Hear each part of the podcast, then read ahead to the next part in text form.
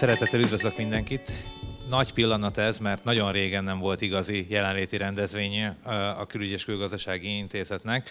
Egyrészt a pandémia miatt, másrészt pedig hát a költözésünk miatt, úgyhogy ez lényegében az első nyilvános rendezvényünk itt ebben az új épületünkben, amit új ideiglenes épület illetve hát nagyon régóta nem találkoztunk igazából a közönségünkkel, pont a pandémia miatt, úgyhogy ez egy nagy pillanat, és nagyon örülünk, hogy itt vannak, és köszönjük szépen. A, ezen az alkalommal Románia 1989-es forradalmáról, és a román-magyar kapcsolatokról fogunk beszélgetni.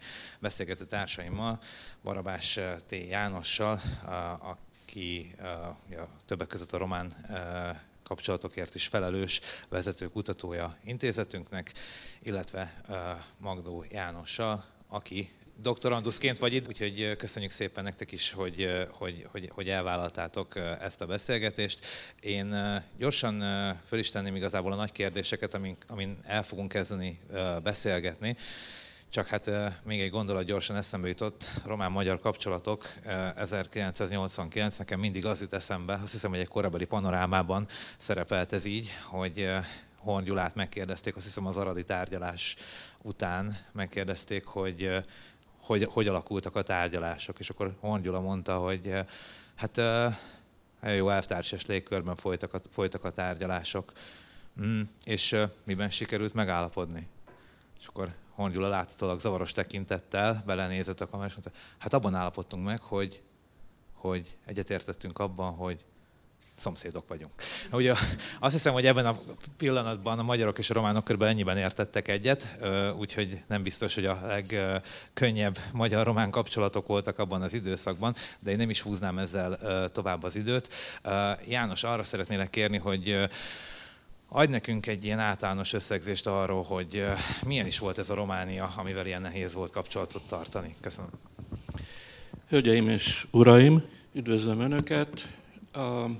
Kezdeném kedvenc történészem Arnold Toynbee idézetével, hogy a történelembe a véletlen a vezető egyéniségével lép be, és ez fokozottabb érvényes Románia esetében 70-es, 80-as években Ceausescu nyomta rá a bélyegét a román rezsimre, a magyar-román kétoldalú kapcsolatokra, és itt hasznosnak tekinteném, hogy megemlítsem, hogy Ceausescu létrehozott egy ideológiát, amit nemzeti kommunizmusnak neveznek. Erről megjelentetett több mint tíz kötetet a gondolataival, amiből két dolgot szeretnék kiemelni. Az egyik az, hogy ő tovább fejlesztette Lenin tanításait, tehát ő Leninnel és Marx Károlyal egy színvonalú ö, gondolkodónak tekintette magát.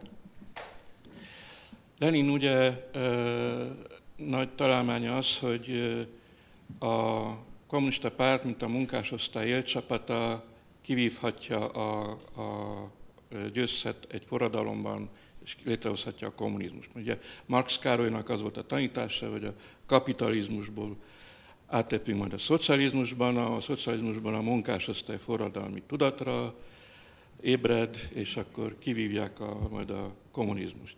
Lenin szerint át lehet ugorni ezt a szocialista periódust, mert a élcsapat, a kommunista párt ki tudja vívni a, a győzelmet.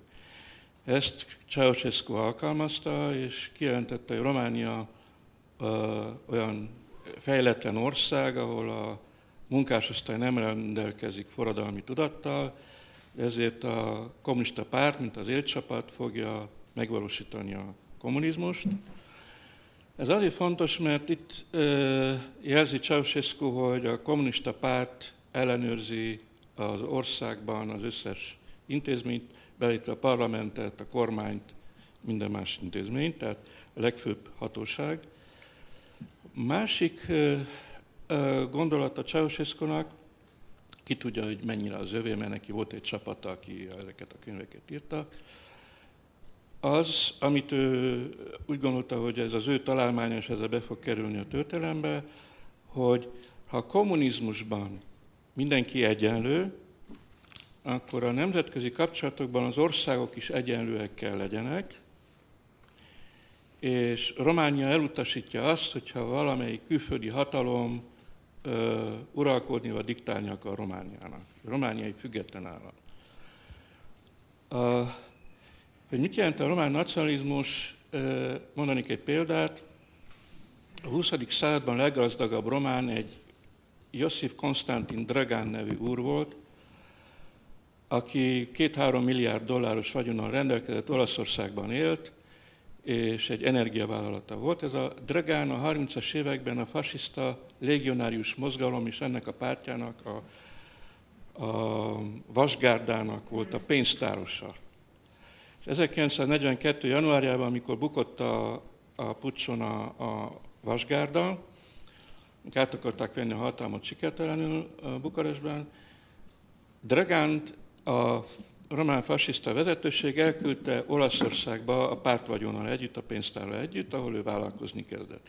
És a 60-as években Ceausescu és Dragán egymásra találtak, rájöttek, hogy a nacionalizmusuk hasonló, vagy azonos, és Dragán pénzelte és szervezte a román propagandának a nagy részét külföldön, olyannyira, hogy ceausescu a köteteit, könyveit ő adta ki számtalan nyelven, az összes kontinensen, ami különösen fontos lett a 80-as évek közepén, amikor a román külpolitika határozottan váltott egy olyan irányba, hogy a, a fejlődő világ, amit akkor úgy hívtak, hogy harmadik ország, a harmadik világ, vagy el nem kötelezett országok csoportjának a egyik vezető egyénisége akar lenni.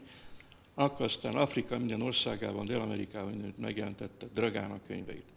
Jellemző a román nacionalizmusra, mennyire pragmatikusan, hogy finoman fejezem ki, együtt tudnak dolgozni.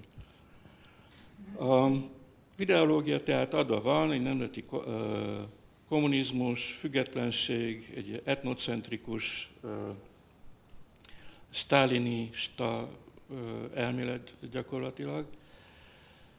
A, amihez hiányzott a gazdasági program, mivel megvalósítják ezt a tervet.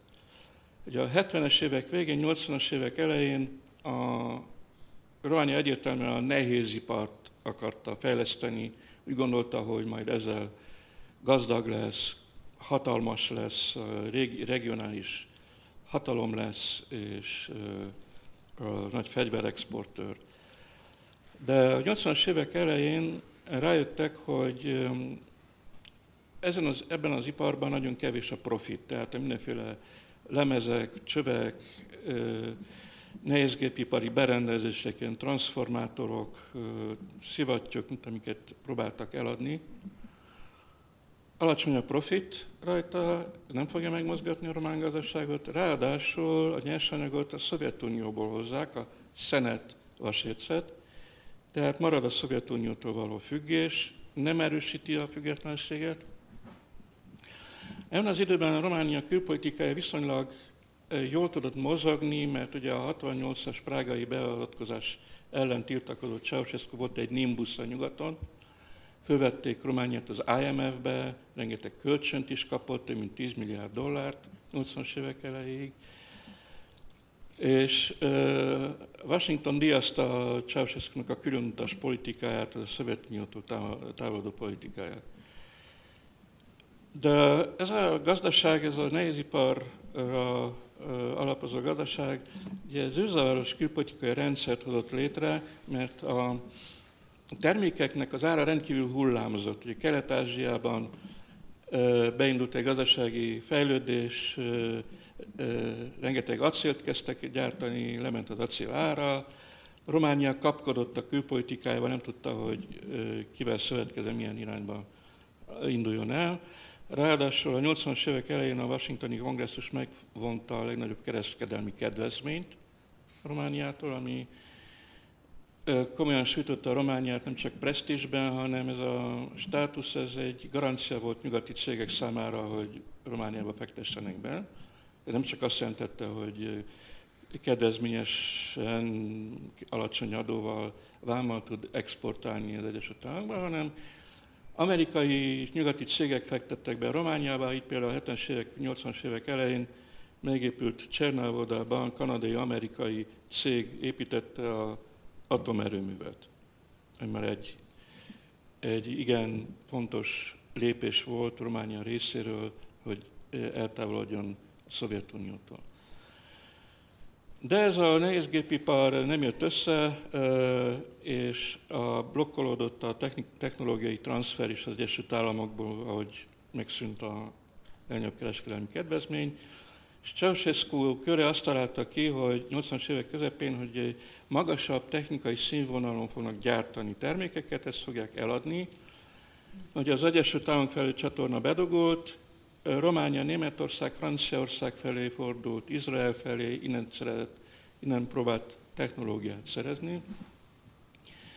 Ez félig sikerült is, mert például a franciák a Renault mellett a citroën is bevitték Romániába, a Mannesmann német cég motorokat gyártott a Romániában, amerikai licensz alapján pedig terepjárókat, tehát felfuttattak egy gépipart, egy gépkocsi ipart Romániában.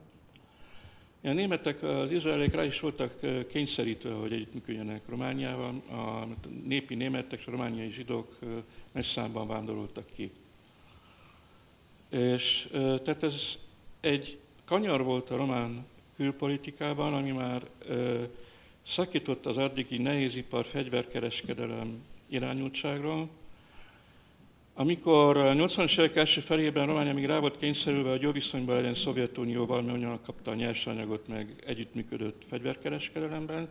Ez a fegyverkereskedelem is fokozatosan kezdett besavanyodni, mert Románia elég gátlástalanul fegyvert adott el Iránnak és Iráknak, 80-as években ezek háborúztak azokban az években, vagy Nicaraguában a szandinistáknak és a kontráknak is, amit nehez, nehezményezett Washington és Moszkva is ezeket a román ügyködéseket.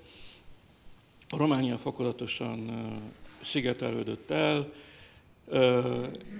a rendkívül rossz sajtója volt nyugaton, az emberi jogok hiányát sérelmezték ilyen gyakran nyugati kormányok, és ez a gépipari magas technológiával való kacérkodás Románia részéről 80-as évek közepén, tehát a német-francia-izraeli kapcsolat, ami kiemelt volt a külpolitikában, is megfenek lett, nem, hozta, nem hozott komoly eredményeket, tehát nem nőtt lényegesen az export, hiányzott a, a technológia olyannyira, hogy igen furcsa módon Ceausescu úgy döntött, hogy a, a további modernizációt, gazdasági fejlődést kémkedésre alapítják, ipari kémkedésre. Ez elég ö, meglepő egy ország modernizálásában, hogy a kémkedésre alap, alapozza. És um, úgy előre akart szaladni ö, forradalmi módon Ceausescu, tehát úgy gondolta, hogy majd ö, a számítógépipar a magas technológiával, szolgáltatásokkal fogja húzni a román gazdaságot, ennek megfelelően alakult a külpolitikája is a 80-as évek második felében. A megromlott nyugati és szovjet kapcsolatokat próbálta ellensúlyozni, hogy a, a harmadik világban akart egy vezető egyéniség lenni, de legalább nyomtatta a könyveit. Ö, legabszurdabb példa az volt, hogy Szíriában kiadták a feleségének az életrajzát színesen, még 89 tavaszán volt.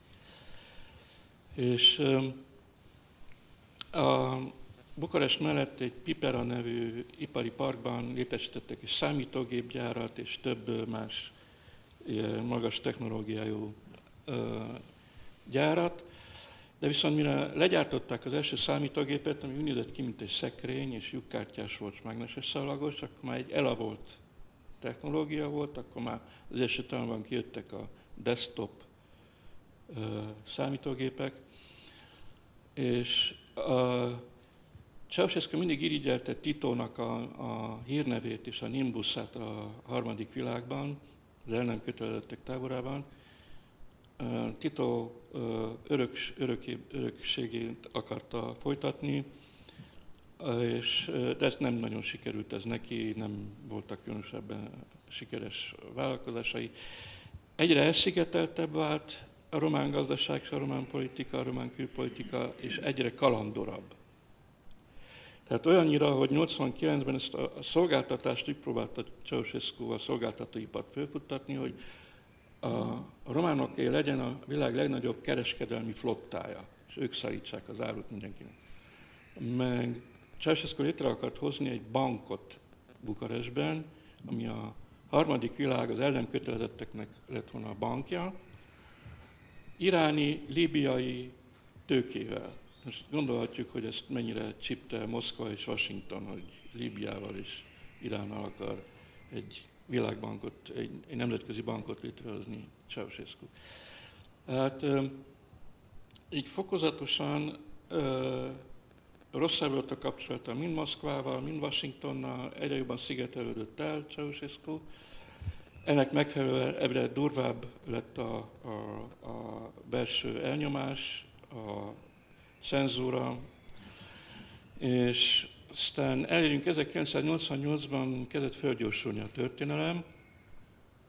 Itt is csak pontoznám a fontosabb eseményeket. 1988 nyarán Szűrös Mátyás házelnök, és rá egy pár nappal Tabajdi Csaba, aki a, a párt külügyi titkárságának a vezetője volt, nyilatkoztak hivatalosan, kifejezték aggodalmukat a romániai események miatt, a, a, a személyi kultusz kritizálták, illetve azt, hogy elnyomják a magyarokat, és a kisebbségeket általában.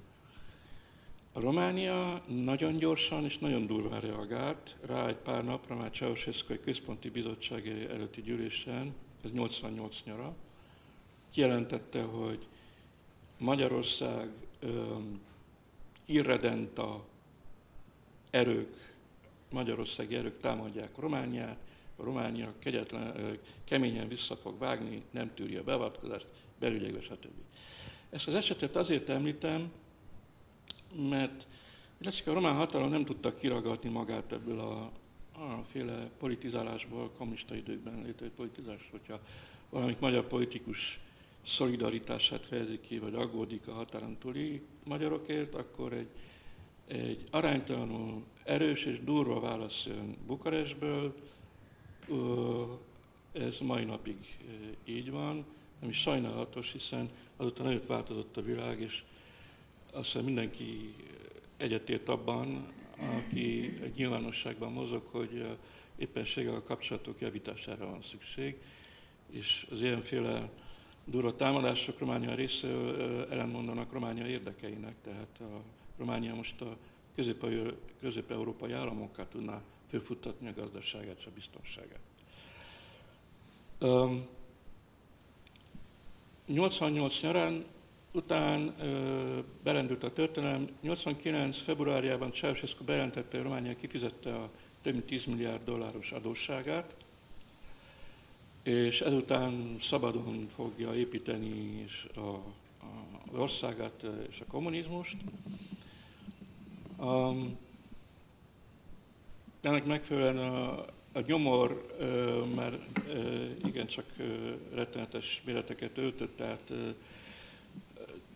előírás szabályozta, hogy a tömbházakban 8 vagy 12 fok lehet télen a hőmérséklet például, jegyrendszer volt, nem kellett se tejem, azt mindenki tudja, miről beszélek.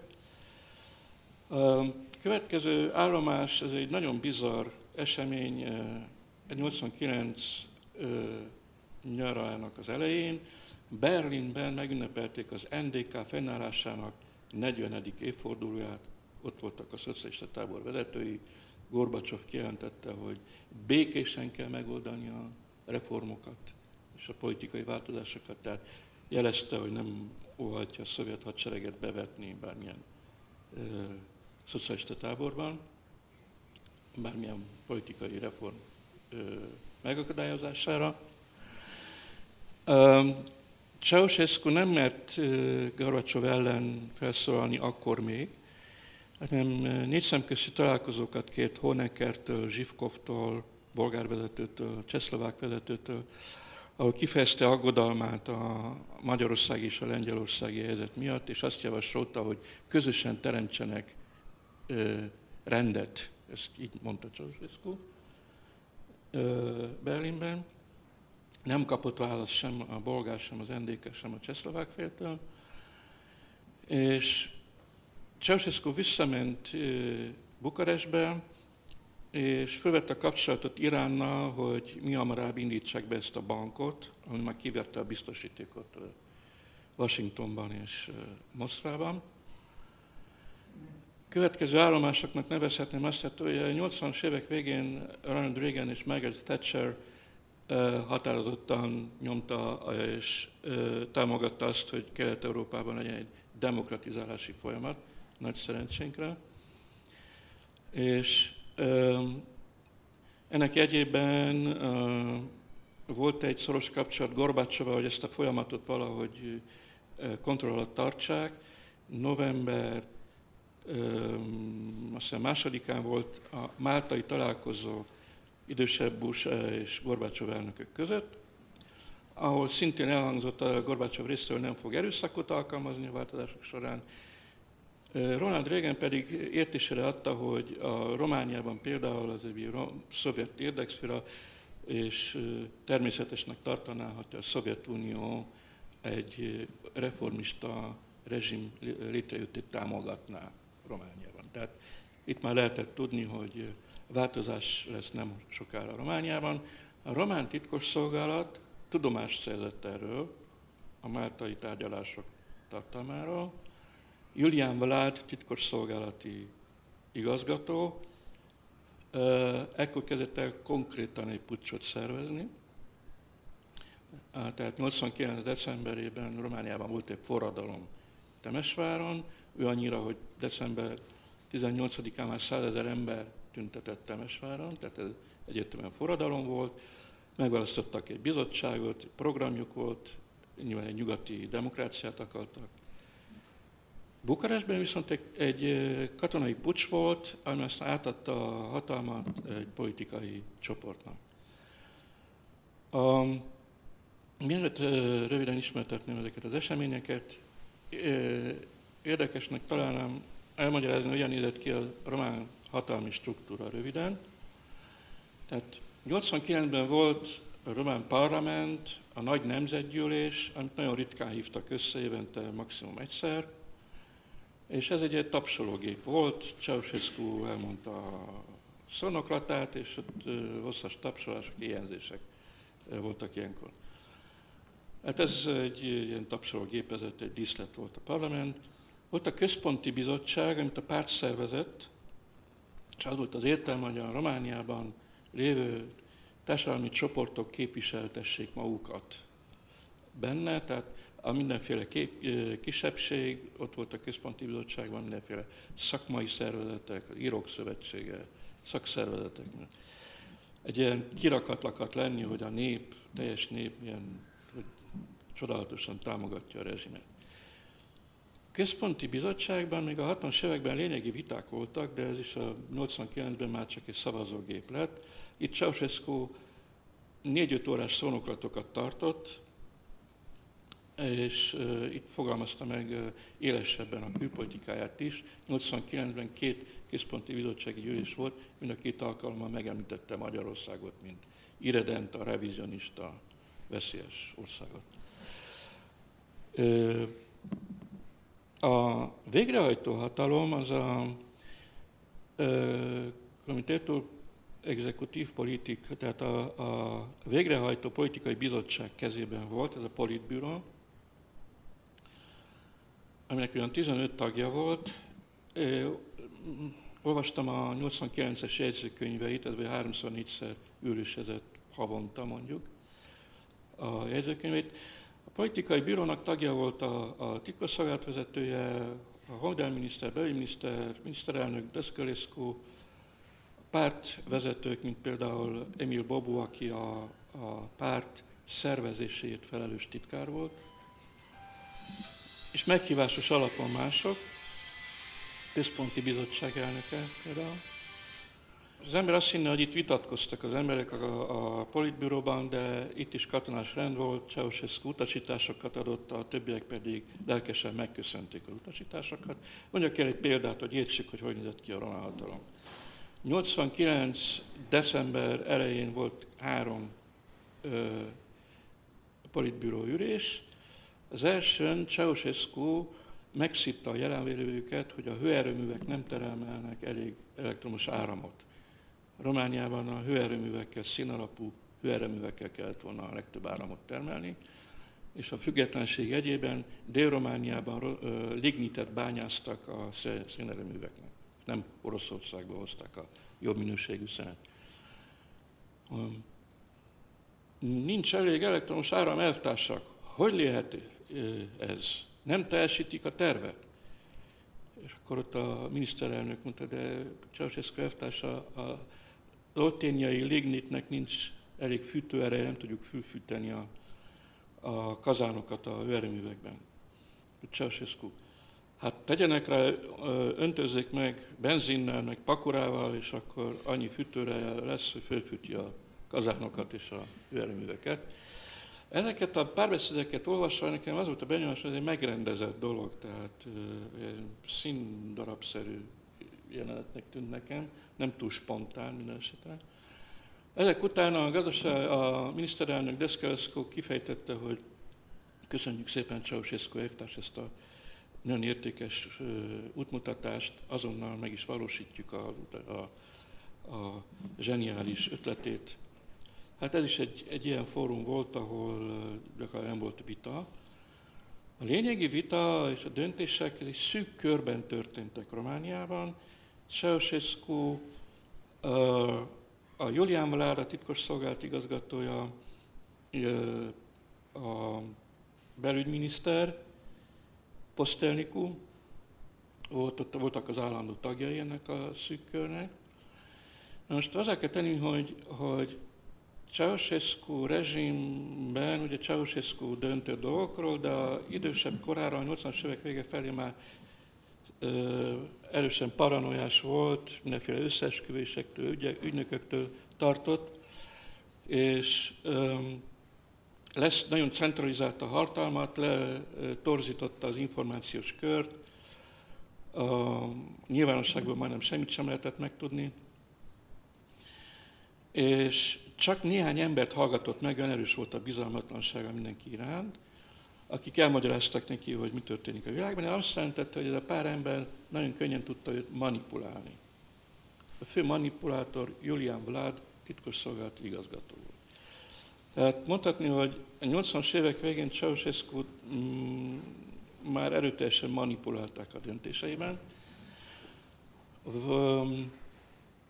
Mondjuk, ezt már említettem, hogy a kommunista párt az ellenőrizte a parlament és a kormány intézményeit. A kommunista pártnak megvoltak azok az osztályai, gazdasági, honvédelmi, kulturális, stb. párhuzamosan a kormány minisztériumaival. Tehát ez tulajdonképpen egy ilyen kettős vezetős volt Romániában a párt elsőbségével. És akkor most rátennék egy olyan témára, ami számomra nagyon izgalmas, a hatalmi technikák. Az egyik a kádárrotáció, nem hagytak meg egy vezetőt több ideig a pozíció, hogy hálózatot építsen, áttették egy másik pozícióba. Második hatalmi technika persze ez a lehallgatás, követés, amit a vezetőknél is alkalmaztak, ami félelmet gerjesztett és frusztrációt. A harmadik hatalmi technika volt a korrumpálás, tehát hogyha valakit előléptettek, igen, gyakran rajta kapták valami kihágással, mondjuk például a Kolozsvári vágóid igazgatójának a kocsiába, a szolgálati kocsiában szalámit talált egy ellenőrzés, leváltották, de utána egy pár hétre megtették a, a megyei bizottság alelnökévé, tehát előléptették, de előtt kompromittálták, hogy legyen megfogva, hogy azt csinál, amit mondanak neki. És a negyedik hatalmi technika, ami nagyon izgalmas, az a illetékességek, hatáskörök összemosása. Tehát említettem a párt és a kormány közötti párhuzamos illetékességeket. A párt ö, titkára, aki a, a szervezeti ügyekért felelt, Emil Bobu, felelt az öt éves terv végrehajtásáért, a kormányfő Döszkölszku pedig a kormányprogram végrehajtásáért, Ceausescu egymás ellen játszotta ki a két embert. Tehát Emil Bobo elvtárs, hogy lehet, hogy Döszkölszku által irányított mezőgazdasági öntözés jól működik Dél-Romániában, és amit ön épített a Dobrucsában a öt éves terv keretében nem működik jól.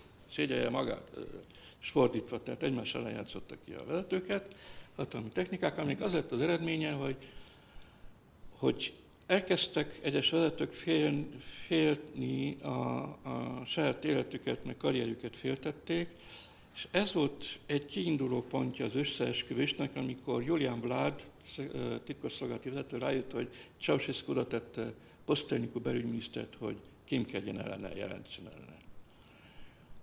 Ez nem egy olyan összeesküvés volt, hogy le meg lett volna szervezve, lett volna a programja, nagyon jellemző, hogy Ceausescu titkára 89 tavasszal összefutott egy folyosón a Julián Vlád titkosszolgálati vezetővel. Julián Vlád annyit mondott neki, lászom mai maleku Ceausescu, vagyis hadd egy kis lazábban Ceausescu-val a dolgaidat, amiből a titkár azt értette meg, hogy legyen passzív, hogyha valami történik.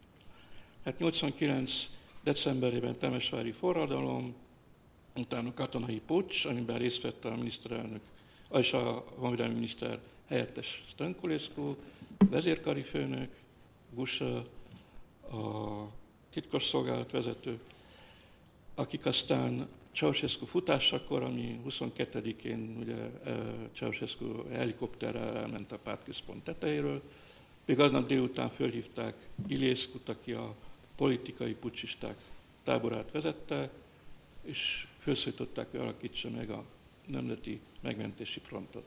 Röviden erről, esetleg még a beszélgetés során még kitérhetünk a forradalomra. Néhány rövid gondolatom a befejezésül a román-magyar kapcsolatokról. Az egyik téveszme az, hogy Magyarország nem foglalkozott szomszédpolitikával és hatalmi magyarokkal. A magyar kommunisták egy nagy utat jártak be a 60-as évek internacionalista fölfogásától, ami azt jelentette, hogy a határontúli magyarokat csak úgy fogadták el, mint a nép, népek barátságának a követeit. Tehát a Csehszlovákia és Magyarország közötti viszonyt javítják, népek barátságát erősítik a csehszlovákiai magyarok között. Egészen addig, hogy ugye Szörös Mátyást már említettem, az, hogy Magyarország mennyire aktív volt, engedjétek meg egy egyperces történetet. 88-ban Grossz Károly találkozott Ceausescu-val Aradon, Ceausescu osztosan áradozott, mekkora csodás teljesítménye van a román gazdaságnak. E, és akkor egy pillanatban megállt Ceausescu, és azt mondta Grossz Károlynak Aradon 88 nyarán, hogy a Románia képes atombomba előállítására.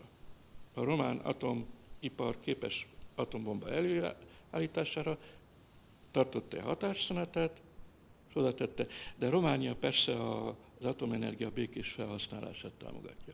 És a magyar kormány ezt fenyegetésként jött át természetesen, hogy atombombát tudok gyártani. És uh, Grossz Károly fölkértem, hogy a titkos szolgálatot, én ismertem Bukarestben egy magyar diplomatát, aki elmondta a történetet, hogy járjon utána, szerezen bizonyítékot. Valóban Románia képes atombomba előgyártására, ami a titkos szolgálat nagyon hamar jó minőségben hozta az információt, hogy, hogy Magurelén van egy részecske, részecske gyorsító és urániumot dúsítanak, de a, tehát a kezdeti lépéseket megtették, de hiányzik a technológia, hogy tovább lépjenek a magyar kormány, de tovább ezt az, ezt az információt, hogy atombombával fenyegetőzött Ceausescu. Mind Moszkvának, mind Washingtonnak, mind Bonnnak 89 nyarán, úgyhogy ezzel is súlyosbítva a Ceausescu helyzetét a, a, a világpolitikában. A másik kényszerképzett téveszme a magyar-román kapcsolatokról, hogy a románok utálták a magyarokat 89-ben, nem olyan egyértelmű. Tehát volt egy magyar ellenes hangulat a román közvéleményben, hogy a magyarok agresszívek, Erdélyt akarják, stb. De ugyanakkor fölnéztek, tisztelték is a magyarokat, ezt fölmérések és egyéb források tudják bizonyítani. De a magyarok között nagyon sok szakember volt, egy városkában mondjuk visszerelő, vagy suszter, vagy fogorvos. Magyar árukkal volt tele a román piac, Magyarországra fölnéztek, mint egy jóléti szabad államra. Tehát nem ugye egy, egyértelmű, hogy gyűlölték volna a magyarok a, a románokat, inkább ilyen vegyes érzelmeik voltak. Erre a felnézésre, tiszteletre lehetett volna építeni egy kapcsolatot a 90-es években, de ez megfenek lett több okból. Mit lehetne még mondani? Tehát az, és egy téveszme, hogy a román-magyar kormányközi kapcsolatok rosszak voltak, valóban a politikai kapcsolatok nagyon rosszak voltak, de katonai kapcsolatok nagyon jók voltak.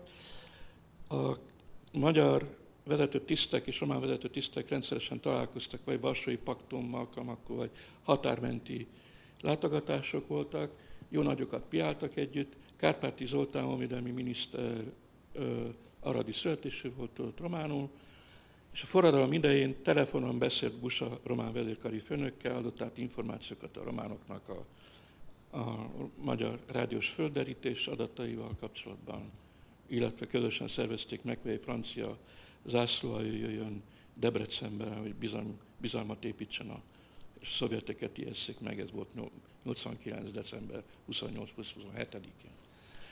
Tehát a katonai kapcsolatok jók voltak. Köszönjük szépen. Mi nagyon szívesen hallgatunk, nekem azt fogalmazódott meg egyébként a fejemben, hogy, hogy hát ebben a témában egyébként nagyon sok van, szóval szerintem akár még folytathatnánk is, nem most, hanem később hasonló témában, hogy pontosan hogy is volt ez ebből. Erről nem tudom, díjnyertes filmek születnek, szóval, hogy, hogy mi is akár beszélgethetnénk ezekről egy kicsit többet, de nyargaljunk át Magdó Jánosra, aki konkrétan a magyar-román kapcsolatokról hát a külügyi táviratok és tükiratok alapján rekonstruált történet. Én is hasonló témában csináltam diszertációt egyébként, vagy hát nem specifikusan, de nagyjából tudom, hogy akkor mi a munkád és hát kíváncsi várom, hogy te milyen következtetésekre jutottál. Igen, köszönöm szépen a szót, és köszöntök mindenkit. Nos, a diszertációmat úgy gondoltam megírni, hogy számba veszem azokat a leginkább titkos jelentéseket, bizalmas jelentéseket, amiket Bukarest 1989-ben írt és hazaküldött. Ez alapján azért egy elég világos kép alakul ki arról, hogy, hogy milyenek is voltak a kétoldalú kapcsolatok, milyen volt a helyzet Romániában. Tehát egy klasszikus diplomáciai munkát lehet felfedezni, hogyha az ember elolvassa ezt a hát olyan kb. 1500 oldalt, ami több száz iratot jelent. Ezek most már szabadon kutathatók a, a, a levéltárban. Tehát látja az ebben, hogy ho, honnan indultunk el, mondjuk 88 végén, és hova, hova jutottunk el 89 végére a forradalomig, illetve hát az év végére, amikor valami teljesen új kezdődött el a, a forradalom után. János itt említette az aradi találkozót, talán egy nagyon picivel előre, előre megyek, két hónappal, ugye az aradi találkozó az, az 88 augusztus 28-án volt, ha jól tudom, két hónappal korábban volt a, a falurombolás elleni tüntetés itt Budapesten, az azért az mégiscsak egy fordulópont volt a két oldalú kapcsolatokban.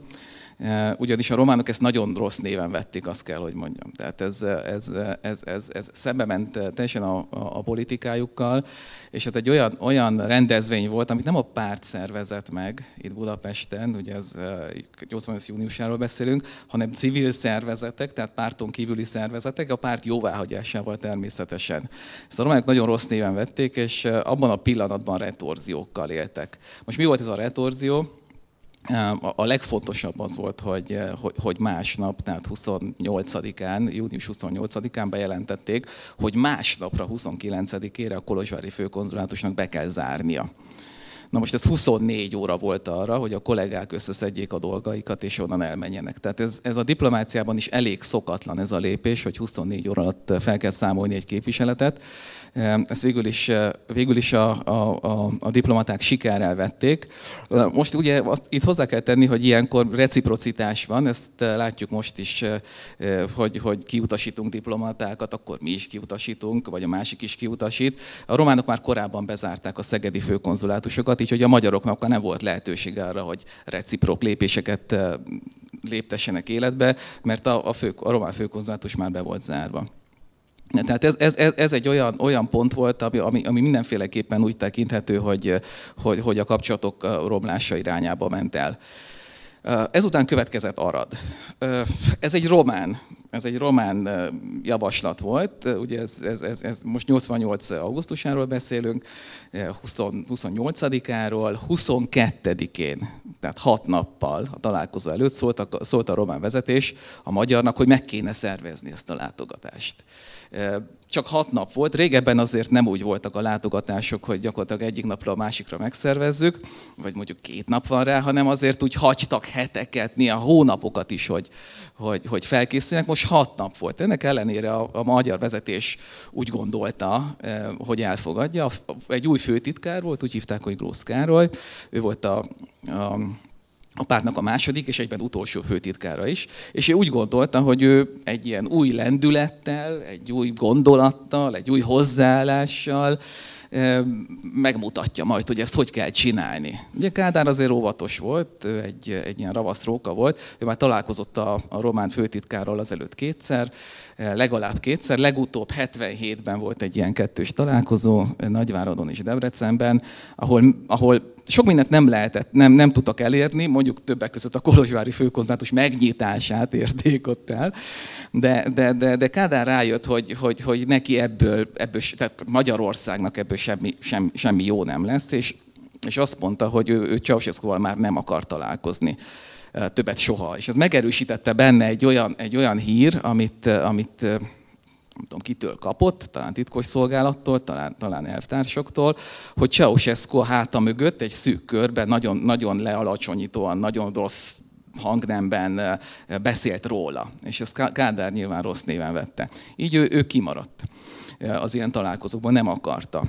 És az a helyzet, hogy, hogy, a, hogy a szakemberek többek között Szücsmál akkori bukaresti nagykövet, de az itteni pártvezetés is óvta Grósz Károlyt, hogy ne, ne menj el, ne tedd ezt, ebből semmi jó nem jön ki. De ennek ellenére úgy gondolta, hogy, hogy, hogy ő elmegy és, és, és, és találkozik. És valóban megtörtént ez a találkozó. Grósz beszélt, egy, akkor úgy volt, hogy nagyon hosszú beszédeket tartottak az elején.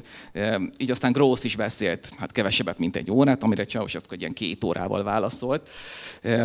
Ahol aztán mindent, mind, mind, mindent elmondott, többek között azt is, amit, amit János mondott az, az, atom, az atom kapacitásokról. De nem is ez volt a, a probléma, hanem az, hogy, hogy, hogy, hogy grossz engedményeket tett.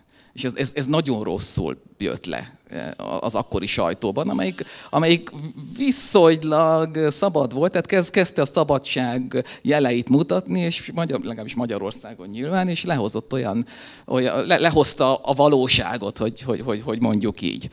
Miben engedett? Engedett abban, hogy, hogy, hogy Magyarország megnyissa a, a, a kultúrintézetet, ami most Bukarestben van, tehát ez, ez, ebben enged, hát akkor ha a román elvtársak nem akarják, hát akkor nem csináljuk, tehát így nagyjából ahol akkor ez így, így el is úszott. És, és a másik pedig, pedig a falurombolás. Tehát ez egy, ez, egy, ez egy nagy téma volt, erre még én is emlékszem fiatalkoromban. Ez, ez a település szisztematizálás volt a neve, aminek az volt a lényege, hogy hogy sok falvat megszüntetnek, és ilyen nagyobb központokat építenek fel, és akkor a falvakból, amiket megszüntettek, oda ezekbe a központokba hozzák be az embereket. És, és Ceausescu azt mondta, hogy ez egy, ez egy modernizáció, ez a jövőbe mutat, és, és, és hogy ezzel nincs semmi probléma, ez egy ilyen administratív lépés, nem kell ezzel, ezért aggódni. És ezt, ezt Grósz ezt benyelte, csak si, sim, simán így elfogadta, hogy akkor ez, ez valóban így van, és hát akkor igen, igen, majd küldünk elvtársakat, és majd megnézzük, hogy ez valóban hogy is működik a helyszínen. Igen, ez biztos, hogy jó. Tehát ez, a, ez az a két fontos pont volt, ahol, ahol, ahol Grósz elbukott. Hát, és, és, és azt mondhatjuk, hogy, hogy a magyar tárgyal, tárgyaló delegáció elvesztette ezt, ezt az aradi csatát. Azóta is ilyen, ilyen keserű szájízzel emlékszik vissza mindenki rá. Természetesen ez kiderült, hogy mi volt. Magyarországon elégedetlenek voltak, Erdélyben az erdélyi magyarság, amelyik nagyon rossz körülmények között volt, erre majd mindjárt átérek, ugyancsak elégedetlen volt. Tehát az, egész, az egészből nem jött ki semmi. A szerencse viszont, hogy, hogy ott volt a második vonalban, Grósz mögött egy nagyon, nagyon jó csapat, azt kell, hogy mondjam. Tehát a, a mondjuk így, hogy karrierdiplomaták, reformkommunisták, tehát olyanok, akik, akik, akik, akik már nemzetben mertek gondolni. Ugye az egyiknek a neve mindenféleképpen itt, itt, itt meg, megemlítésre kell, hogy kerüljön, a Szűrös Mátyás, akkor, aki, aki 88-89-ben képviselő volt, a külügyi bizottság elnöke, pártfunkciója is volt. Ő kijelentette még 88. januárjában, hogy, hogy hogy a nemzetpolitikát fel kell karolni. Tehát a, határon túli magyarok a nemzet részei. Tehát ez, ez, ez, ez, ezt ő a nemzet része. Tehát ő, ő, ő mondta ki ezt gyakorlatilag, gyakorlatilag először, és utána pedig Tabajdi Csaba és, Csaba és, és, és, és Szokai Imre ugyancsak 88 februárjában elmondták, hogy a, hogy, a, hogy a kisebbségi politika az nem belpolitika. Tehát azt nem mondhatja Ceausescu, hogy ez belpolitika, az erdélyi magyarok, hagyjátok ezt rám, ez semmi közöttök, ti foglalkozatok a magatok dolgával. Nem, hanem ez külpolitika. Ehhez Magyarországnak is van hozzátenni valója. Tehát itt látszott egy ilyen, egy ilyen eltávolodás, egy lépés, a, a kádári nem törődömségtől, nevezzük így, bár ez nagyon általános megfogalmazás, egy, egy törődés irányába, hogy igenis foglalkozni kell a határon túli magyarokkal. Tehát ez a 88-ban megtörtént, már azelőtt is, ugye volt egy mozgás, ez egy nagyon fontos, két nyilatkozat volt, és 89-re már a már a pártvezetés is, a külügyminisztérium is egyértelműen, és ez kiderül a, a, a jelentésekből is, nagyon komolyan odafigyelt arra, és nagyon részletesen jelentett arról, hogy mi történik az erdélyi magyarsággal. Most uh, rátérnék röviden, vagy nem is tudom, hogy röviden, de, de néhány, néhány ilyen típust uh, választottam ki, hogy, uh, hogy, hogy mik voltak azok a fő témák, amik, amik foglalkoztatnák a, a, a nagykövetséget. Ezt úgy képzeljétek el, mint egy bármilyen nagykövetség, ahogy végigolvassa az ember a jelentéseket, tényleg megtalálja a román belpolitika, a román külpolitikáról való jelentés, román gazdaság, román kultúrpolitika. Természetesen a, a, a, a magyar kisebbség az egy ilyen nagyon, nagyon részletes, nagyon, nagyon sok jelentés szólt erről. Tehát, tehát mi, mi, nagyon, nagyon szép. Az egyik, az egyik téma, ami, ami, ami valóban, valóban foglalkoztatta őket, az a, az, az a menekültek kérdése. Nem tudom, hányan hányan emlékeznek önök közül, 87, 88, 89-ben nagyon nagy téma volt a, a, az Erdélyből Magyarországra menekülő vagy idejövő magyar nemzetiségűek, és nem csak magyarok. Tehát ez volt, ez volt, az, ez volt az egyik téma. Tehát az, az erdélyi menekültek. Tehát ez, ez volt, a, ez volt a, itt, itt az egy ilyen szóhasználat. Ezek, ezek alapvetően a következőképpen jöttek. Vagy, vagy, rendes, vagy rendes turista vízummal érkez, turist, turista útlevéllel jöttek, és akkor azt mondták, hogy, hogy köszönöm szépen, akkor mi, mi már nem mennénk haza, akkor, akkor itt maradnánk vagy pedig, vagy pedig, vagy pedig átszöktek, átszöktek a, a, a határon, tehát ezek a tiltott határátlépések voltak. Tehát, tehát na, nagyjából, nagyjából, nagyjából, illetve voltak olyanok is, akik, akik hivatalosan jöttek át. Tehát a magyar nagykövetségen, hogy kértek vízumokat, és akkor egy ilyen vízummal gyakorlatilag kitelepettek, áttelepettek Magyarországra. És most mondanak egy, mondanék egy-két számot, mert érdekes, csak hogy lássátok, hogy, hogy összehasonlítva a mai menekült számokkal, milyen számokról beszélünk mégis. 80, 89-es számok, 88-as számokról beszélek, mert a jelentés, amit az ORFK készített, az 89. január 6-ai. Tehát, tehát a képviseleten, akik, akik úgy jöttek, hogy hivatalosan, abban az évben, 89-ben 5400 kérelem volt. Ebből 90%-ot engedélyeztek. Tiltott határátlépések száma 6400 és turista étlevélel, akik maradni, marad, maradni akartak, az meg 8000 fő. Tehát nem beszélünk nagyon nagy számokról, mint ahogy láthatjátok. És az az érdekes, hogy a tiltott határátlépők közül nem mindenkit hagytak az országban maradni, hanem visszatoloncoltak, és az még 88 végén is így volt. Konkrét számot mondok, tehát a tiltott határátlépések 6400, ebből 26%-ot hazaküldtek, tehát 1650 főt. És akkor itt felsorolja egy, ez az ORFK-s anyag az részletes indokokat a visszaadásra. A legfontosabb, ami számomra is ilyen furcsa volt, hogy csak kalandvágy, kaland, kalandvágyból jött, és a jobb megélhetés reményében. Mert mégis miért jött volna, hogyha nem a jobb megélhetés reményében, de ez egy indok volt arra, hogy őket visszautasítsák. Aztán egy másik indok, az, az, hogy büntetett előéletű, ez természetes volt, egyéb, illetve fiatalkorúak, hogy jöttek úgy, úgy, úgy gyerekek, akik még nem voltak 10, 18 évesek. Tehát, tehát a, a lényeg az, hogy, hogy, hogy, hogy akkor nagy részük már maradhatott, tehát ez is egy, egy változást mutat a, a magyar hivatalos hozzáállásban. A, a, a korábban nem lehetett jönni, de hát a 80-as évek közepétől, és főleg a 80-as évek vége felé már lehetett jönni. És akkor itt is lehetett maradni és akkor mondok még egy számot, és akkor tényleg tovább nem, nem, nem fárasztok senkit. Tehát 1988 végig 12 ezer fő kapott ideiglenes tartózkodásra jogosító igazolást. 12 ezeren. Ennek 88%-a volt magyar, a többiek románok voltak és németek, tehát a 12%. És az volt az érdekes, hogy nagyon sokan közülük tovább akartak utazni nyugatra nem akart mindenki itt maradni, még a magyarok közül sem úgy gondolták, hogy, hogy nekük nyugaton, nyugaton jobb lesz, és ebből egy probléma adódott, és ezek megint tükröződnek a, a, az, az írásokban, mert, mert Magyarország azt mondta, hogy mehettek, ha van befogadó ország. Tehát, hogyha valaki befogad benneteket, de sokakat nem akartak befogadni. Például van egy, egy Dán állásfoglalás, hogy náluk van 200, 230 Romániából érkezett menekült, és hogy ezeket nem akarják. Tehát visszaküldik Magyarországra, amire Magyarország azt mondta, hogy jöjjenek vissza, szívesen visszafogadjuk őket, ha jó szántukból jönnek. De ezek nem akartak jó szántukból jönni. Csak azért mondom, hogy lássák, hogy azért ez egy, ez egy elég, elég érdekes és, és, és komplikált helyzet volt, 89 végén, hogy, hogy mi legyen ezekkel a, ezekkel a menekültekkel. És akkor mondanék most néhány, néhány konkrét dolgot, bazírozva arra, hogy, hogy mit írt a nagykövetség. És akkor ezek leginkább most ilyen kisebbségi kérdések lesznek, illetve a forradalomról is, hogyha még lesz időm, arról is fogok beszélni. Az egyik jelentés a református papuk áttelepüléséről szól.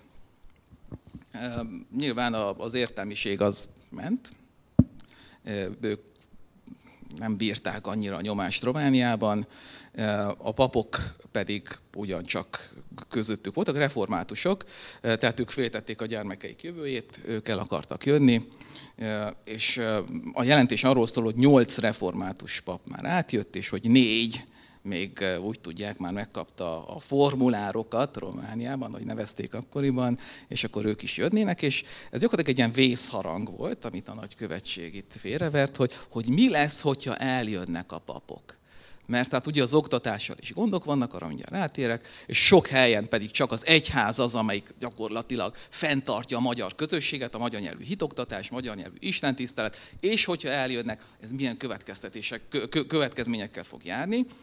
És zárójelben majdnem, hogy oda tesz egy bekezdés, hogy a németek úgy csinálják, hogy ha egy német evangélikus pap el akarja hagyni eh, Romániát, Németországba akar menni, akkor őt nem engedik, hogy papként dolgozzon Németországba, bármi másként dolgozhat, de papként nem. Ezzel is úgymond vissza akarják fogni a, a, a német evangélikus papok kivándorlását Németországba, ahol a hivatásukat papként már nem gyakorolhatják. Tehát ezt nem írják le, hogy csináljuk mi is így, de azért mégis ott van, ott van ez, a, ez, ez a fél gondolat, hogy a németek hogy, hogy, hogy, hogy kezelik ezt a, ezt, ezt a papkérdést. Tehát ez, ez csak egy ilyen. Egy másik, ami, ami egy nagy téma, és nagyon sok, nagyon sok anyag foglalkozik, ez a magyar oktatás visszaszorítása, visszaszorítása Romániában. Ez, ez valóban té, tényleg egy, egy, egy létező jelenség volt a, a 80-as évek második felétől, és, és egy, egyre inkább. Az történt ugyanis, hogy, hogy addig szí, több minden történt, de, de ami nagyon látható volt, az, hogy voltak mondjuk magyar iskolák, voltak német iskolák. Csak szín magyar, szín német iskolák, mondjuk. És persze voltak a román iskolák. Ezeket megszüntették, és mindenhol vegyes kellett, hogy legyen. Minden iskolában kellett, hogy legyen román osztály, akár több is. Tehát ami addig mondjuk magyar volt, abból csináltak, tudom, összevontak egy osztályt, vagy csináltak, és akkor most ezen túl ti románul tanultok. Vagy, vagy ahol mondjuk csak egy osztály volt egy ilyen kis faluban, mert van azért elég sok, akkor ott például megmondták, ott csak románul kell tanulni. Mert olyan falvak voltak a Székelyföldön, itt konkrétan hozza, hozza, hozza Bögözt, ugye, az egy, egy szint, szintiszta magyar falu Hargita megyében, oda kerül egy román rendőr, két gyerekkel, beadja a gyerekeit a helyi iskolába, ahol rajta kívül, vagy rajtuk kívül még 19 magyar gyerek van, aki csak magyarul tanul, de ezután már csak románul, mert a két gyerek, aki jön, az, az, az nem beszél magyarul, és hát ezért a román nyelvű tanítást be kell vezetni. És akkor hoz, na, na, nagyon, nagyon sokszor vannak így, hogy szülők beírnak a nagykövetségnek, és akkor ilyen levél, hogy akkor ez és ez történik. Ez egy nagyon fontos információs forrás a nagykövetségeknek, hogyha kapnak ilyen, ilyen leveleket, és akkor ezeket hazajelentik. Tehát az oktatás az valóban egy, egy, egy nagyon, nagyon ö, problémás terület volt, az anyanyelvű oktatás visszaszorítása. Olyanokat írnak, hogy ami valóban meg is történt, hogy fiatal román tanárokat hoztak a Kárpátokon túlról, ugye nem beszélték egyáltalán a kisebbségek nyelvét, és akkor betették az iskolába. Vagy voltak a tanfelügyelők, a megyei tanfelügyelők, mondjuk Hargitában, Kovászna megyében ezek leginkább magyarok voltak, azokat lecseréltek, és csak románokat tettek helyettük. Tehát ez megint egy olyan, olyan, olyan retorzió volt, amiről, amiről a, nagykövetség úgy gondolt, a nagykövetség úgy gondolt, hogy, hogy, hogy írnia kell. És még, még, még, egy, még egy érdekesség, ami gyakorlatilag a nagykövetséget magát érintette, ugyanis a románok hoztak egy olyan szabályt, hogy hogy a 89-90-es tanévtől a kiküldöttnek a gyermekei nem járatnak román felsőoktatási intézményekbe és ez ott, ott érintett valakit, most nem tudom konkrétan, hogy kit, és akkor kérdés volt, akkor most mi legyen? Tehát eddig lehetett, és most már nem lehet. Tehát ezek, a, ezek amikor mindig húznak egyet a csavaron, mindig húznak, és minden nap, vagy minden héten van egy ilyen húzás. És a magyar oktatás az meg konkrétan ilyen volt. Én magam is emlékszem, akkoriban Brassóba jártam, a 80-as 88-ban érettségiztem, Brassóba jártam a, a német nyelvű gimnáziumban, hogy csak német, németül tanultunk. Persze volt román is, mint, majdnem mint, kvázi, mint idegen nyelv, és, és egyik évről a másikra megjelent egy román osztály, tehát volt az A, B, C, D osztály, és akkor a D osztály az egy román osztály lett, és lehet, hogy még jó is, hogy nem a C is román osztály lett, de, de és, és jöttek, jöttek azzal, hogy akkor bizonyos tárgyakat, és akkor megmondták, mely tárgyakat, a több is volt ilyen, ezután románul tanul. Eddig németül tanultátok, de most már ezután románul fogjátok tanulni, és akkor ezt tényleg így konzekvensen bevezették, és azok a tanárok, akik addig németül tanították azt az adott tárgyat, másnaptól gyakorlatilag mondták románul, hát amennyire tudtak, de a szászok inkább tudtak, mint nem tudtak. Tehát, tehát így, így, így ez, ez, ez valóban így, így, így megtörtént egy, egy, másik, egy másik nagyon fontos dolog, ami, ami a magyarokkal történt, ez tényleg csak egy ilyen rövid példa, ez is egy szülői levél alapján. A magyar nemzetiségű katonák helyzete a román szocialista köztársaságban. Tehát ez is, ez is egy ügy volt. Ugyanis akkoriban még, ha jól emlékszem, másfél év volt a katonaság a 80-as évek végén, és arra nagyon figyeltek, hogy a, hogy a, hogy a magyar fiatalokat ne oda, ott, ott, ne Erdélybe, hanem leginkább Kárpátokon túli régiókba vigyék, és ez a szülő, akinek a fia katona, és akik beadták úgymond a papírokat, ahogy mondták akkoriban, hogy kiköltözzenek Magyarországra, azt elpanaszolja, hogy az ő fiát elvitték Kalarás megyébe, ez egy ilyen dél-kelet-romániai megye, nem messze a Dunától, sőt a Dunánál, és akkor ott van egy ilyen kvázi ilyen büntető tábor, ahogy írja, ahova azokat viszik, akik, akikről tudják, hogy beadták a papírokat, hogy elmenjenek külföldre, Magyarországra vagy Németországba, illetve olyanok, akiket elkaptak a határon és vissza, vissz, visszaszedték őket, vagy olyanok, akikről tudják, hogy rokonaik vannak nyugaton.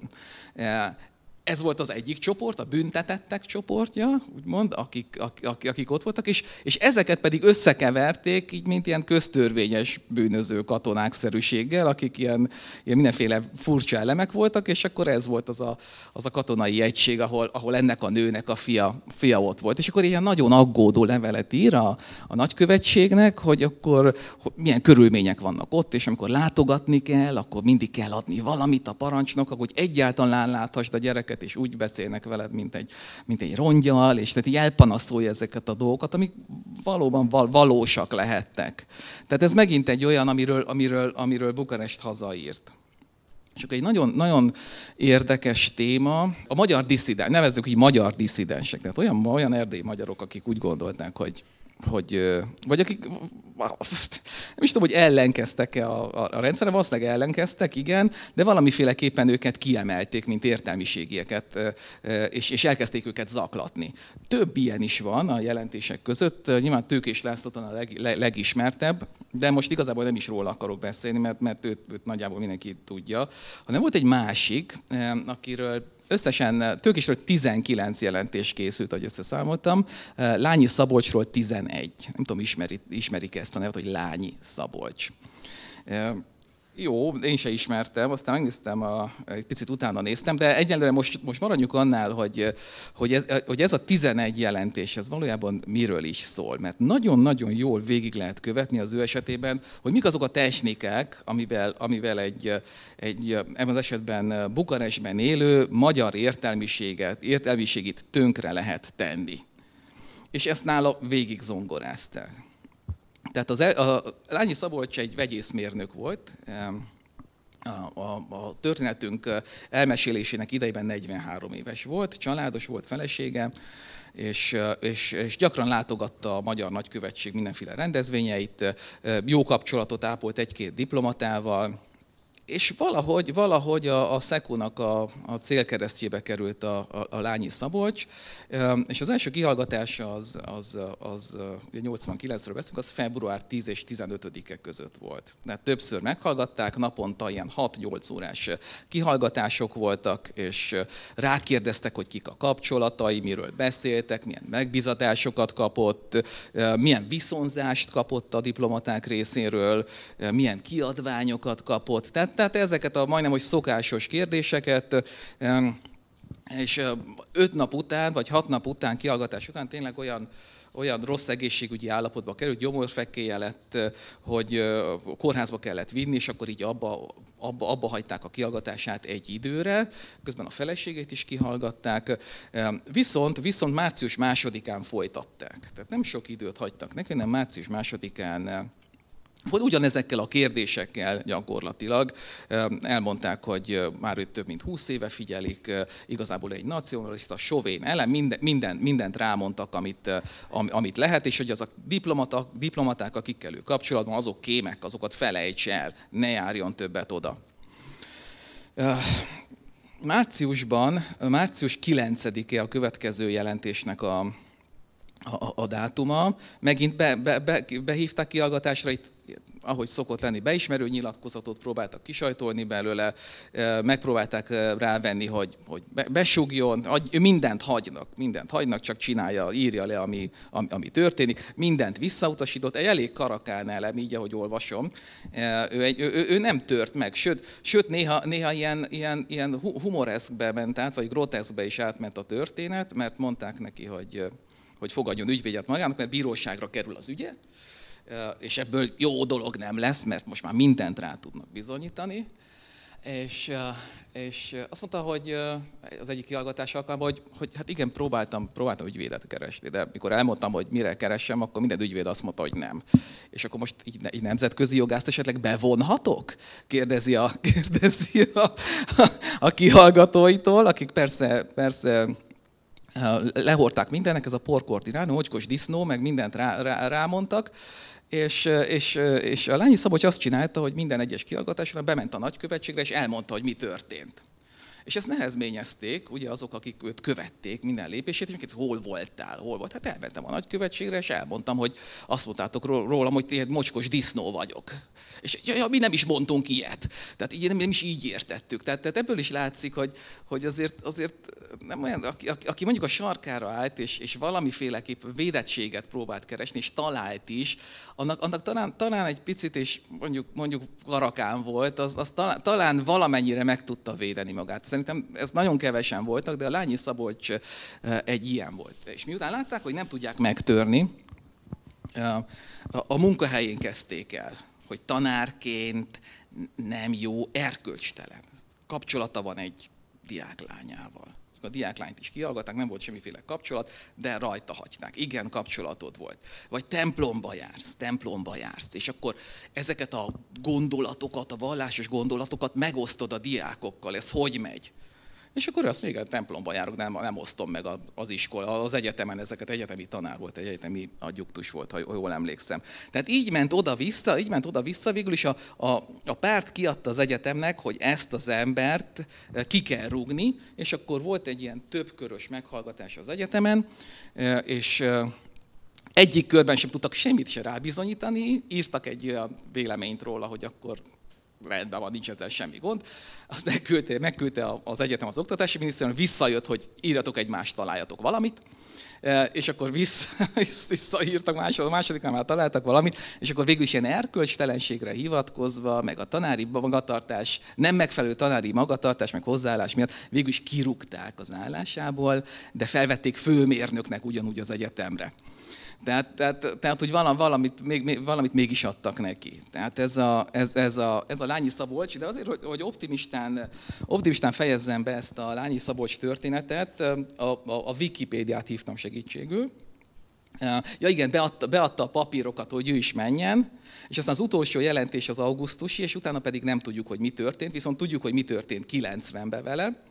Ő volt az egyik alapító tagja az RMDS-nek, utána államtitkár lett, tehát egy politikai pályafutást is, is, is, is befutott, és aztán ő a, ő a Szapiencia Csíkszeredai karának az egyik létrehozója, mint ugye vegyészmérnök volt, és, és azt mondja, hogy 2014-ben az első független biotechnológiai kutatóintézet létrehozása Csíksomjon. Tehát ő egy, ő, ő, ő egy karriert futott be aztán, tehát ez egy pozitív dolog, tehát azért, hogy lássák, hogy, hogy, hogy hiába, hogy megtiport akarták, hiába, hogy próbálták elnyomni, nem hagyta magát, és utána pedig, pedig szépen, amikor már lehetőség volt arra, eh, eh, elindult, és, és, és, és, és meg tudta azt csinálni, amire képes. És tényleg egy utolsó, tényleg csak két perc, mert, mert az, hogy, az, hogy magyarokról jelentettek, az, az, az, az, az, az mindenki számára világos, de románokról és román disszidensekről is elég sok anyag van.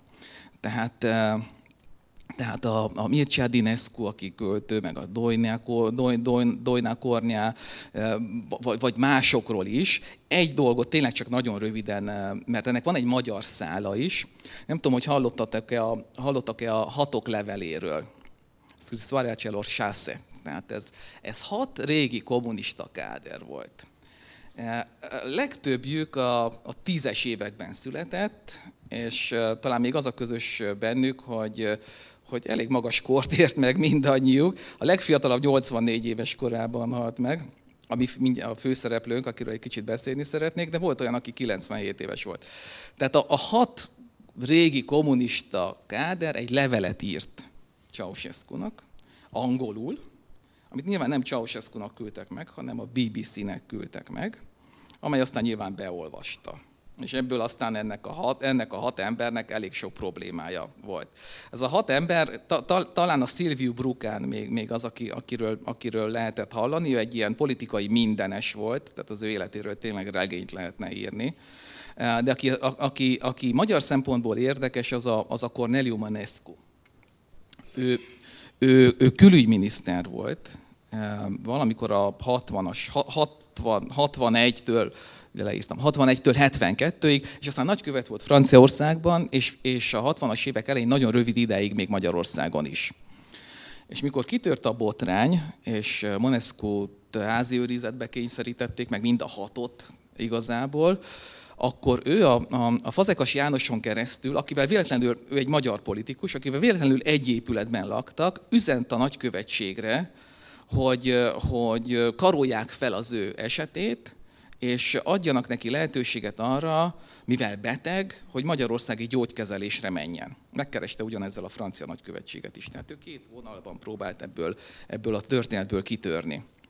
És valóban az történt, hogy, hogy, hogy a nagykövetség ezt a javaslatot eljuttatta, eljuttatta Budapestre, itt meghányták, vetették, végül is az a döntés született, hogy a Péter János, aki ugyanabban az időben volt külügyminiszter, mint a, mint a, mint a Manescu, így jön egy meghívó levelet a volt kollégájának, a Manescu-nak, ami meghívja Magyarországi gyógykezelésre, és akkor ez a levél ez valóban el is ment. És a helyzet az, hogy, hogy, hogy az eredmény az, amire, amire, várni, lehet, amire várni lehetett.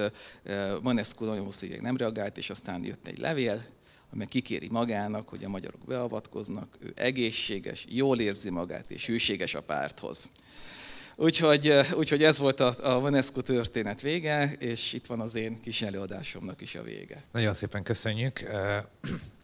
Igazából nem túl kényelmes ilyen paneleket moderálni, ahol, ahol igazából alig lehet megszólalni, de ez azt jelenti, hogy a beszélgetés viszont jó, úgyhogy nagyon szépen köszönjük. Azt kérdezném a közönségtől, hogy most ezen a ponton van-e kérdés, mert arra még van egy 15-20 percünk.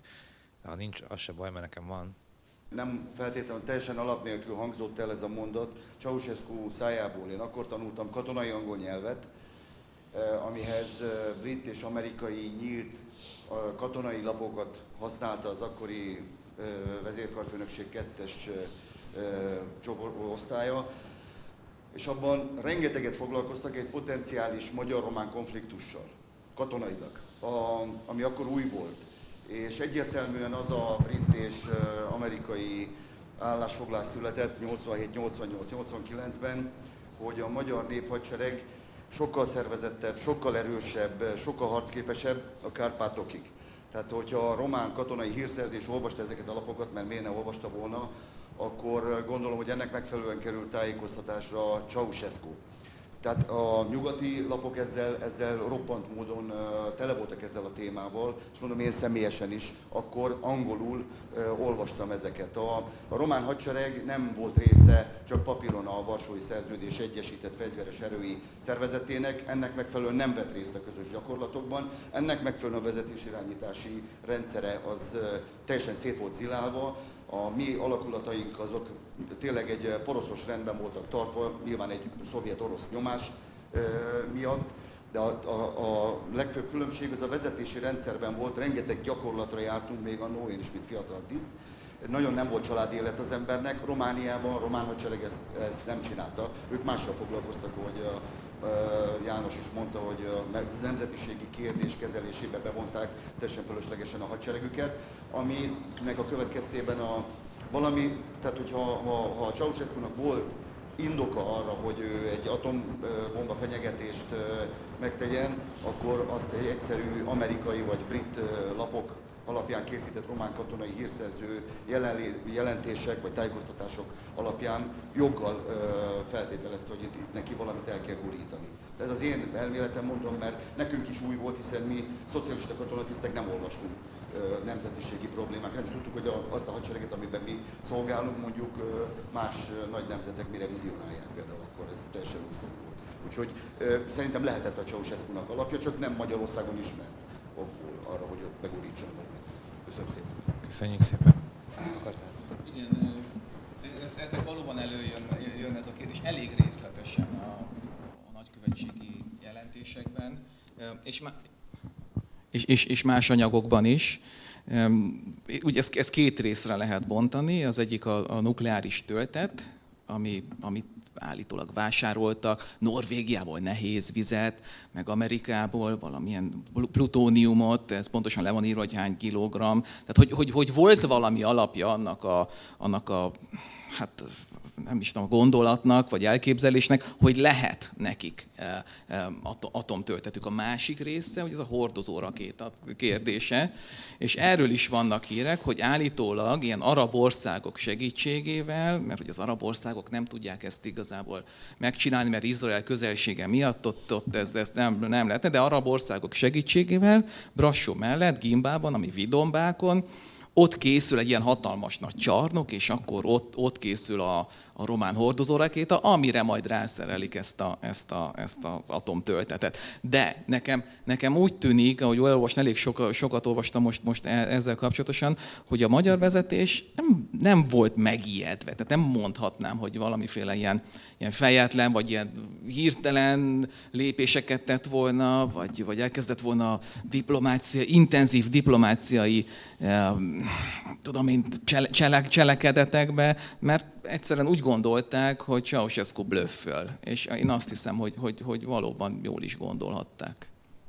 Itt ez röviden szólnék hozzá, hogy a Ceausescu blöffölt is, de ugyanakkor komolyan vette azt, hogy uh, csapásmérő ereje legyen Romániának. A 90-es években derült ki, hogy Kolozsvár melletti százfenes katonai bázisán a kínai középtávú, középhatótávolságú rakétákat állomásoztatott Ceausescu 89. decemberében, és e, már maga az a tény, hogy Kínával volt katonai együttműködése, ugye jelzi, hogy mennyire kezdett elszigetelődni és radikalizálódni a román rezsim.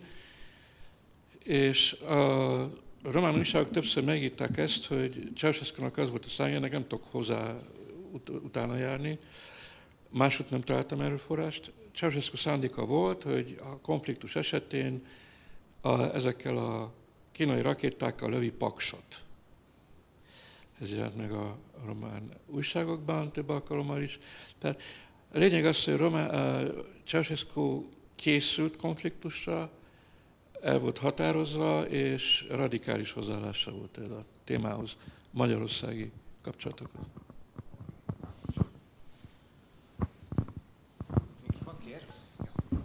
Fülöp Mihály, én vagyok Magdó Jánosnak a témavezetője, úgyhogy ez a nagy tisztségért.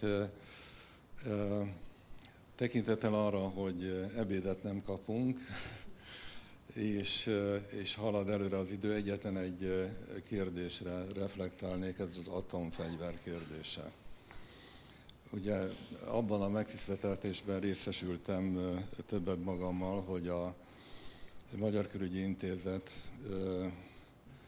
román kutatójaként részt vehettem az aradi találkozó magyar oldalról való előkészítésében többet magammal, tehát Szokai Imrével, Rudas Ernővel, Péter Lászlóval, és ennek következtében közvetlenül a találkozó után, aminek a tolmácsa Rudas Ernő volt maga, a Népstadion atlétikai pályája mellett sétálgatva elmesélte nekem azon frissibe, tehát másnap az aradi találkozó történetét, és harmadnap pedig Szokai Imre átadta az erről általuk készített jegyzőkönyvet, kifejezetten erre rákérdezve erre az atomfegyver kérdésre, miután én ugye a Magyar-Román Történész Bizottság tagjaként és 15 évig a külügyi intézet román felelőseként ugye ebből írtam a diszertációmat, és nekem kellett valami tudós választ adni. És a tudós válaszom abból állt, hogy 1947. február 10-én nem csak Magyarországgal, hanem Romániával is aláírtak egy békeszerződést, ami az atom, biológiai és kémiai fegyverek tiltását tartalmazza. Elképzelhetetlen volt a mi oldalunkon az, hogy ezt fenyegetésként észleljük, többek között azért, mert ahogy János kifejtette, az egész román hatalmi struktúra román függetlenségi nacionalizmusra épült, és a történelmi tapasztalatok felhasználásával arra készült, hogy a szovjetek, a magyarok és a bolgárok ugyanúgy szétépik Romániát egy szép nap, mint ahogy 1940. június és szeptemberek között ez meg is valósult. Tehát erre épült a, az egész román rendszer.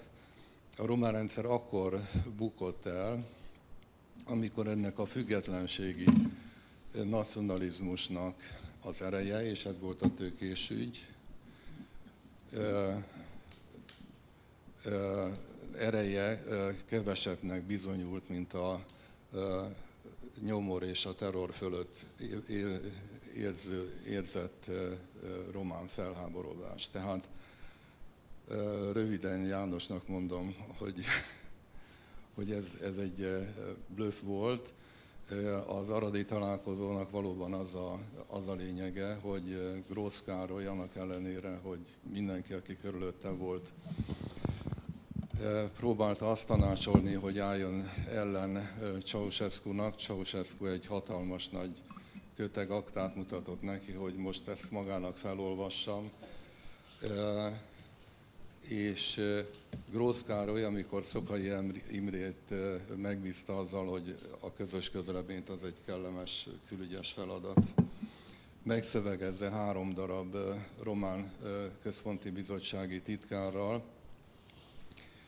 akkor keményen ellenállt. Volt egy olyan pillanat, amikor Szoka, Szokai Imre nem diplomatikus módon azt mondta a három román párt megbízottnak, hogy kus, most én beszélek, egyszerre hárman ne beszéljenek. Szóval körülbelül ebbe a stílusba próbálta megvédeni a, az érdekeinket, és amikor a nagy pillanat elkövetkezett, és Ceausescu és Grósz Károly elé helyezték a két féle közös nyilatkozat tervezetet, a magyart és a románt, akkor Grósz Károly udvariasan odafordult Ceausescuhoz, hogy Ceausescu elvtárs melyiket fogadjuk el, és a Ceausescu elvtárs rámutatott a románra, és azt fogadták el. Tehát ez a mai diplomatáknak, János, mint gyakorló diplomata és Kolozsvári főkonzul, pontosan tudja, hogy ezeknek mi a helyi értéke, hogy a diplomatáknak tényleg diplomatáknak kell lenni, és következetesen a nemzeti érdekeket képviselni. Az epilógus, tehát az utolsó mondat az, hogy miután a Népstadion melletti atlétikai pályán Erdő nekem ezt elmesélte, az első utam Jenszánszki Gézához vezetett, és elmeséltem ezt a történetet, aki aztán elmondta a Csóri Sándortól kezdve Antal Józsefnek, és egy nagyon büszkék lehetünk utólag is arra, hogy ezzel egy kis koporsó szöget bevertünk a Grósz Károly féle főtitkárság koporsójába. Nagyon szépen köszönjük ezt a kiegészítést.